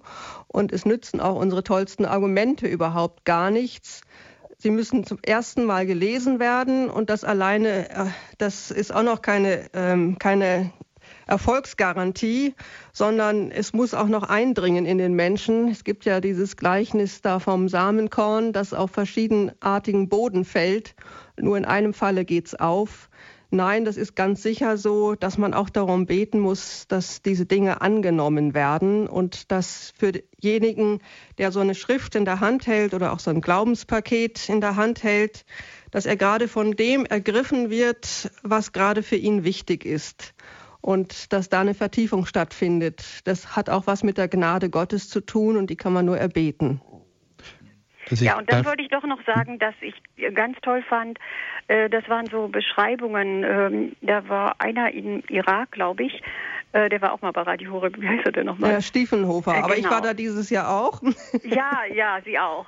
Aber der hat dann auch dieses Büchlein da oder diese Beschreibung, das fand ich ganz toll. Und dann hat noch eine Frau, war die in Pakistan oder wo hat die denn? Genau, das ist meine ja. Kollegin aus Königstein. Die kann ja. ganz wunderbar schreiben. Die war in Pakistan ja. und die war in Äthiopien. Ich auch schon mal, aber so hätte ich das nie beschreiben können. Also dafür danke ich auch mal. Das sind wirklich, das war wirklich sehr lebendig und man war wirklich in dem Land drin auch, in, zum Beispiel auch im Irak. Da Stiefenhofer ist ja auch ein guter. Also Frau Fischler, vielen Dank für den Anruf. Vielen ja, Dank. Alles Gute. Gott Ganz Segen. herzlichen Dank auch für die Kommentare. Ja, Herr Wundlechner, Sie wollten noch was sagen. Ich wollte gerne noch was ergänzen und zwar äh, dieses äh, begleitende Gebet. Äh, das ist das eigentliche Fruchtbarmachende. Und da dürfen wir vielleicht auch wieder auf den Pater Wehrenfried zurückgreifen und ich darf aber das auch jetzt schon ein bisschen ja, mit Abstand auch sagen, das ist auch heute äh, noch so, wenn Sie die Gebetsnächte von der Kirche Not zum Beispiel über Radio Horeb nehmen oder das tägliche Gebet im Büro und so weiter. Aber was ich sagen möchte, Pater Wehrenfried hat ja, was Frau Fembert äh, schon erwähnt hat, die kontemplativen Orten sehr stark unterstützt und er hat das nicht nur gemacht, weil sie das Geld brauchen, sondern Pater Wernfried hat einmal gesagt, ich muss das machen mit unserem Werk, weil die müssen beten, beten, beten. Die müssen nämlich für unser Werk beten, dass all das, was wir tun, und als Kirche in Not, wir sind ja nur Handlanger, wir sind ja nur Mittler. Wir kriegen es auf der einen Seite äh, von Menschen mit guten Herzen und geben es weiter für Menschen in Not, für äh, glaubensferne Menschen manchmal auch. Und äh, dass dieses alles fruchtbar ist, dazu müssen wir beten. Und unsere Projektpartner beten sehr viel. Und sie beten auch für äh, die Leute, die die Spenden geben. Und sie beten auch für die Arbeit des Hilfswerkes. Also dieses Gebet, wirklich, das kann man gar nicht hoch genug einschätzen. Und ähm, ich glaube, ich darf auch als ehemaliger Mitarbeiter von Kirche in Not einfach den Aufruf weitergeben, dass alle unsere Freunde Wohltäter, und das macht auch Frau Fembert regelmäßig in ihre Briefe, aufrufen, dass man dem Geld schlichtweg auch das Gebet folgen lässt, dass es wirklich fruchtbar wird. Und äh, diese Sache ist schön. Und noch eine ganz kurze Antwort zu dem, dass das Zeug rumliegt. Da muss ich Ihnen recht geben aus meiner Jugend. Mein Bruder hat mir einen Katechismus geschenkt. Und was hat der äh, jugendliche Klaus Wundlechner gemacht? Hat Danke gesagt zu seinem 15 Jahre älteren Bruder, der Theologie studiert hat und hat dieses Buch weggelegt. Punkt. So wird es mit den Glaubenspaketen so manchmal gehen. Aber was hat dieser Klaus äh, gemacht? Ein halbes Jahr später kam ihm Zweifel über irgendwas. Er hatte ein Problem. Dann hat er dieses dicke Buch genommen, das er im Regal gehabt hat, hat das Buch aufgeschlagen und hat eine Antwort gefunden. Die darauf folgende, ich glaube Fastenzeit oder Adventszeit war es, ich bin mir nicht mehr ganz sicher, habe ich dann dieses, es war kein so ganz dicker Katechismus, aber dann habe ich diesen Katechismus komplett durchgelesen. Also ich möchte sagen, wenn wir als Christen, als Katholiken nicht unsere Information über unseren Glauben, die Bibel, den Katechismus, einen Grundschatz für Gebete, Grundinformationen zu Hause haben, wie soll dann in dem Moment, wo der Heilige Geist mich ergreift, in dem Moment, wo ich eine persönliche Lebenskrise habe, in dem Moment, wo mich jemand anspricht, in, es gibt verschiedene Momente, wie soll ich dann eine Antwort finden? Aber wenn ich es zu Hause habe, dann besteht die Chance, ich habe das wirklich mehrfach auch von anderen Menschen so als Feedback bekommen und ich möchte da dazu ermuntern, dass man wirklich in Begleitung des Gebetes wirklich auch Dinge weitergibt, wo man weiß, im Moment sind sie ein bisschen daneben, aber wo vielleicht eine gute Zukunft dahinter steckt. Also hier mhm. wieder auch das Positivdenken und wissen es eigentlich, und das ist auch was, was mir immer so fasziniert, Gott ist der Schöpfer und wir sind Geschöpfe. Und in dieser Beziehung, da ist doch wie ein Magnet drin.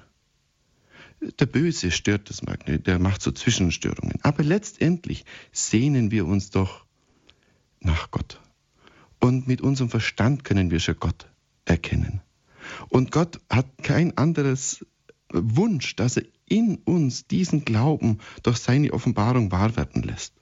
Und ich glaube, diese Sehnsucht und diesem Wirken Gottes, dem dürfen wir auch ganz stark vertrauen, denn die Menschen sind auf der Suche und letztendlich muss jeder Mensch irgendwann, wenn er in, das, in den Himmel kommen will, wenn er das ewige Leben antritt, irgendwann sein persönliches Ich glaube, ich hoffe und ich liebe sprechen. Und dazu ist jede Bemühung der Bemühung wert. Also hier sind wir doch an so einem schönen, wirklich Herzpunkt von unserem Glauben und wir haben ja so einen schönen Glauben. Sie hören Radio Horeb, die Sendung Standpunkt, heute zum Thema Impulse für die Neuevangelisierung im Jahr des Glaubens. Wir haben eine Hörerin aus Freiburg. Grüß Gott. Ja, grüß Gott. Ich finde äh, eine sehr gute Idee und ich wünsche bei dem Geist Gottes für diese Kirche in Not und ich finde einfach sehr gute Idee und sehr gnadenreiche Idee mit dem äh, Beichtmobil. Ich finde ganz, ganz toll. Das ist eine neue Erfahrung. Haben wir noch gar nicht drüber gesprochen, über das Beichtmobil. Nee, mhm. eben, das, eben, finde ich ein bisschen schade, aber ist egal. Ist gut, dass Sie es ansprechen, dann machen wir es gleich. Ich also. finde ganz, ganz tolle Idee. Obwohl ich wollte auch dazu kommen, aber ich konnte leider nicht, wie war dazwischen gekommen. Ich war leider sehr traurig, aber ich finde ganz tolle Idee, ja. Und ich finde sehr schade, dass ich auch so wenig gesprochen über dieses, dieses Sakrament, aber ist egal. Und ich wollte gerne auch wissen, ich habe mir versucht zu übersetzen, ob das ist auch in polnischer Sprache. Okay, konkrete Frage an Frau Fembert oder Herr Wundlechner. Also erstmal Beichmobil und äh, auch mit polnischer Sprache. Ja. Elisabeth, ich habe versucht zu finden, kann ich nicht und irgendwie das mit meiner Übersetzung ja. geht auch äh, nicht. Ja, ich danke ganz herzlich, dass Sie das einbringen, liebe Hörerin aus Freiburg. Äh, Kardinal Dolan hat es vor kurzem gesagt, nämlich am 9. Oktober 2012 als Statement vor der Bischofssynode, als es um die Neuevangelisierung ging, hat er gesagt, ich glaube, dass das wichtigste Sakrament der Neuevangelisation die Beichte ist. Und ehrlich gesagt, ich schließe mich dem vorbehaltlos an. Deswegen habe ich das auch so oft dieses Jahr in meinen Echo der Liebe Anschreiben thematisiert. Aber ähm, Vielleicht mal ganz grundsätzlich dazu. Wir haben vorhin die Glaubenskarte erwähnt. Darauf äh, sind auch enthalten die fünf Kirchengebote. Und eines von diesen Geboten ist zum Beispiel, dass man wenigstens einmal im Jahr beichten geht. Oder Papst Johannes Paul II., von ihm ist bekannt, dass er alle zwei Wochen wenigstens beichten gegangen ist. Ich denke, gerade auch in unserer verwirrten Zeit ist es ganz wichtig, dass man sich immer wieder befreit, um noch die Unterscheidung der Geister zu haben, wo die Verwirrung so groß geworden ist. Und was ich noch als Punkt erwähnen möchte, ich war selber 2007 in China und habe dort verschiedene Städte besucht, unter anderem Tsingtao. Das ist ehemals deutsche Kolonie, da gibt es das bekannteste Bier in China, nämlich das Tsingtao-Bier. Ist auch eigentlich ganz gut genießbar für deutsche Zungen. Aber jedenfalls haben wir dort auch äh, eine Führung bekommen in der Bischofskirche vom damaligen Bischof. Und bei dieser Führung habe ich ihn gefragt, Herr Bischof, wie viele Kirchenbesucher haben Sie denn am Sonntag? Und dann hat er mir erzählt, ja, es gibt drei Messen und die sind immer voll, da kommen immer 500 Leute, sprich er hat 1500 Kirchenbesucher am Sonntag. Dann habe ich ihn gefragt, Herr Bischof, wie viel gehen denn von denen beichten? Weil das ja bei uns so da niederliegt, dieses Sakrament. Und der Bischof hat mir geantwortet, die Hälfte davon, die Hälfte der Kirchenbesucher geht beichten. Mit anderen Worten, in China, zumindest in dieser Stadt Tsingtao, gehen die auch alle zwei Wochen wie Johannes Paul II. beichten. Das sollte uns doch ein Vorbild sein. Aber auch mal wieder diese Idee kommt von Herrn Wundlechner und vielleicht sollte er dazu ein bisschen was ausführen. Ja, das Beichtmobil war schlichtweg eine, ja, eine Weiterführung vom Gedanken her an die vielen Fahrzeuge, die Pater Wernfried in die ganze, ja, die Aspora nach, nach der Vertreibung, wo er ausgeschickt hat, die Kapellenwagen. Und es war dort ein Jubiläum und wir haben uns gedacht, was könnte jetzt heute für Deutschland, weil es eben gerade dieses Jubiläum war, wieder für ein Fahrzeug interessant sein, weil wir haben ja weltweit jährlich Hunderte und ich denke Tausende Fahrzeuge, wo wir weitergeben dürfen, dank der Spende der Wohltäter. Und dann kam dieser Gedanke, dass einfach die Beichte so wichtig ist wie über, übrigens alle Gnadenschätze der Kirche, die ganzen Sakramente. Und ich glaube, äh, dazu wollte dieses Beichtmobil einfach aufrufen und ruft immer noch auf, dass man einfach mal wieder dran denkt bei uns an dieses schöne und heilsame Sakrament. Bevor jetzt der nächste Hörer, glaube ich, kommt, will ich noch kurz ergänzen. Die Frage von der Hörerin war ja gewesen, ob es das Beichtmobil auch in Polen gibt. Äh, nein, muss ich leider verneinen. Das gibt es bislang nur in Deutschland. Wir trauen uns das. Okay. Ganz konkrete Frage der Hörerin, auch äh, weil wir eigentlich das angesprochen haben. Wir haben äh, die das Schriftenapostolat angesprochen, Beispiel Prayerbox, anderes Material, Glaubenskarte und so. Sie ist blind. Und äh, wie, was können Sie als blinder Hörerin empfehlen, die auch keinen Internetanschluss hat? Wie kann sie an Material, auch das auch für Blinde gemacht ist, rankommen? Also äh, wir haben jetzt nicht extra spezielles Blindenmaterial, aber bei uns gibt es die Radiosendungen auch auf CD, die wir produzieren.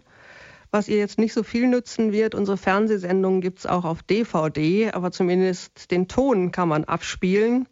Also sie könnte bei uns im Büro von den jeweiligen Sendungen die CDs oder DVDs bestellen.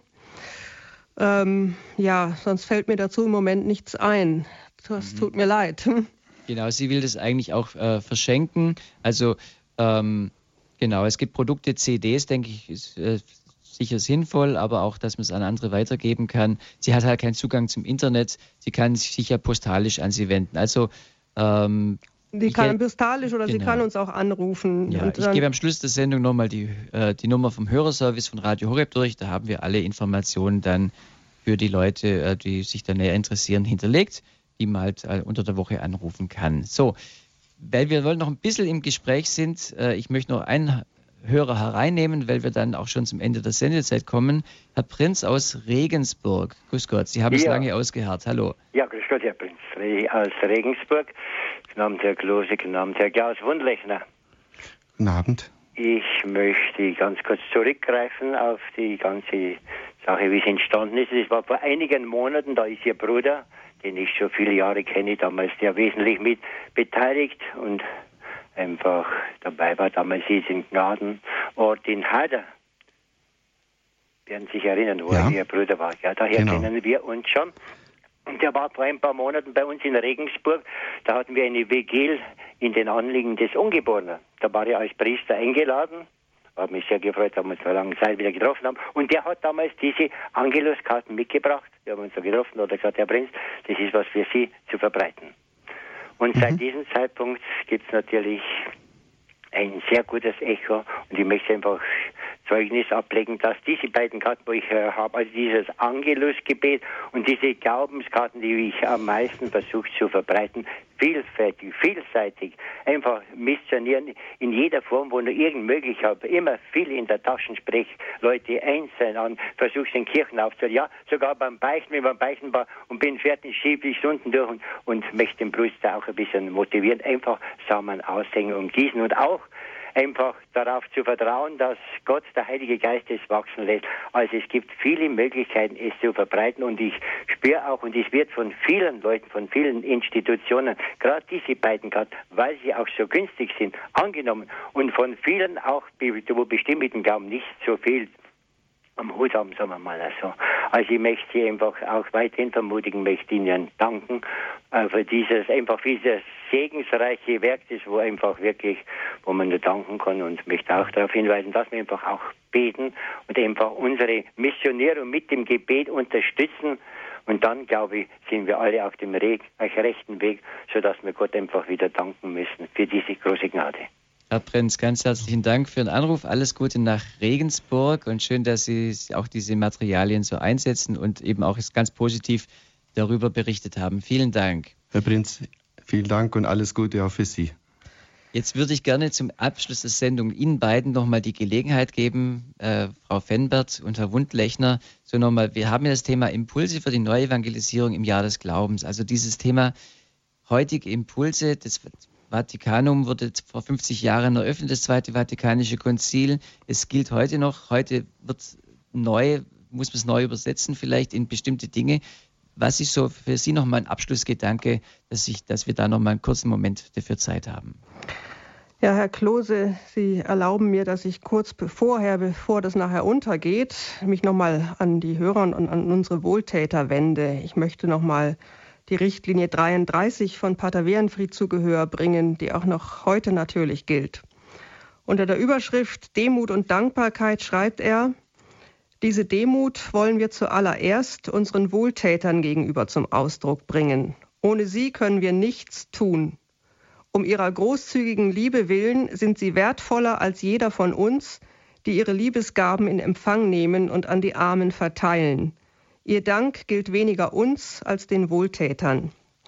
Auch an dieser Stelle natürlich von mir ein ganz großes Danke und vergelt's Gott für die treue Unterstützung so vieler Wohltäter von Kirche in Not seit Jahren.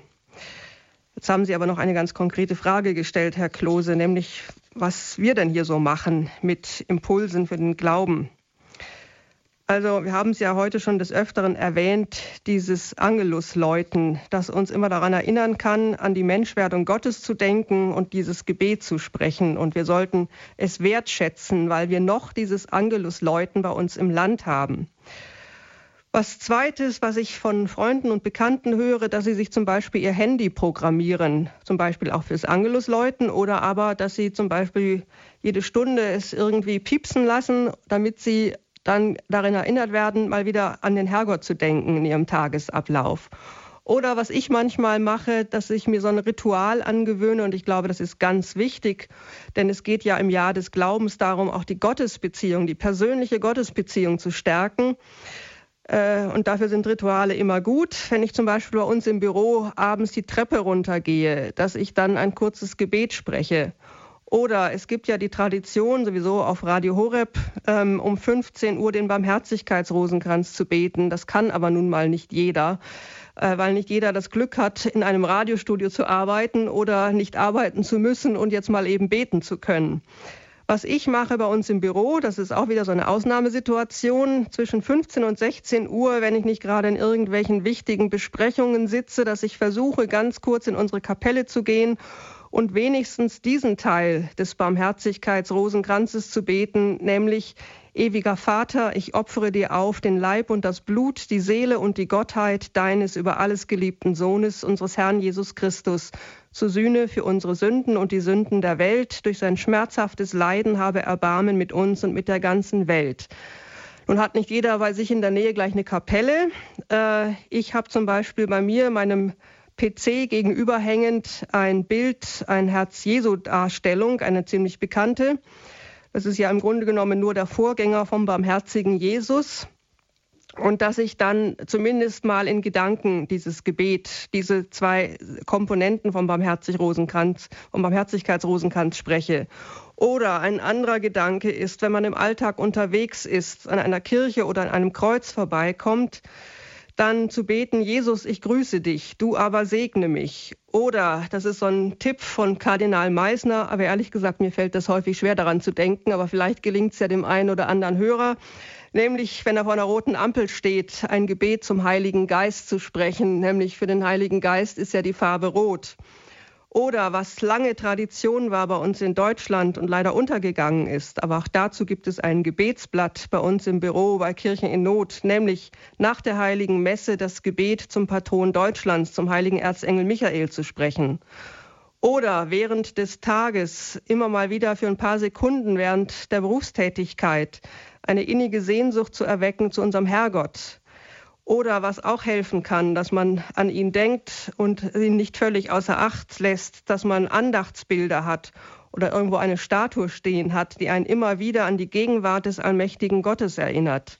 Ganz oder viele wertvolle Tipps, Frau Fenwert, super. Also äh, wer da jetzt gerade mitgeschrieben hat, der ist wahrscheinlich, dem sind die Hände heiß geworden. Ganz viele praktische Tipps, wie man heute Glauben leben kann, den Glauben in den Alltag vertiefen kann. Ganz herzlichen Dank. Herr Wundlechner, ein ganz kurzes Statement von Ihrer Seite. Ja, ich greife einfach was auf, was ich schon gesagt habe, nämlich das Aussehen. Aussehen in unserem Umkreis durch Gebet, durch Tat, durch Opfer. Und äh, dass wir uns das vielleicht in dem Glaubensjahr zu eigen machen, dass wir wirklich wissen ja, durch das, dass wir an Jesus Christus glauben, haben wir ja den Auftrag von Jesus, das Evangelium bis an die Grenzen der Erde weiterzutragen.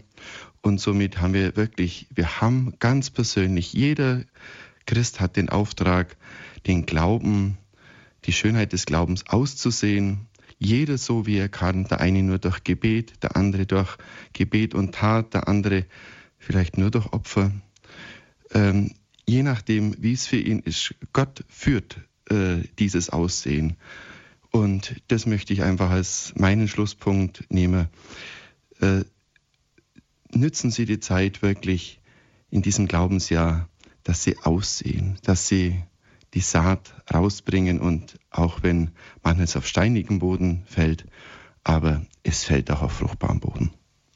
Ganz herzlichen Dank. Das ist ein Gedanke, gab in dem Opfer auch den Herrn Netter von Eichstätt noch eingebracht hat, äh, ähm, dass eben die, das Gebet für die Mission sehr wichtig ist, aber auch das Opfer selber. Auch die Kranken können einen großen Beitrag leisten. Sie, Anna Schäfer, die wir die, diese Tage sehr verehren. Und von daher auch dieses, dieser Gedanke des Opfers nochmal ein schöner Abschlussgedanke. Ganz herzlichen Dank an Sie beide, Karin Maria Fenbert und Klaus Wundlechner. Vielen Dank. Herzlichen Dank auch Ihnen, Herr Klose. Ja, vielen Dank und allen eine gute Nacht jetzt auch. Dankeschön. Ja, liebe Hörer und Hörer, das war die Sendung Impulse für die Neuevangelisierung im Jahr des Glaubens hier äh, bei Standpunkt bei Radio Horeb. Ich hoffe, Sie haben einige Gedankenanstöße bekommen, vielleicht auch wirklich hilfreiche Impulse für Ihren, Ihre Glaubensgestaltung im Alltag. Es gibt Material von Kirche in Not, dazu könnt, darauf können Sie gerne zurückgreifen.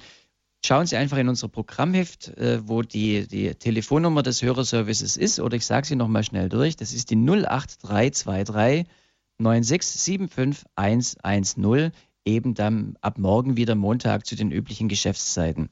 Ganz herzlichen Dank, dass Sie uns zugehört haben an diesem Sonntagabend. Ich darf mich von Ihnen verabschieden. Dies war die, der Standpunkt mit Bodo Klose.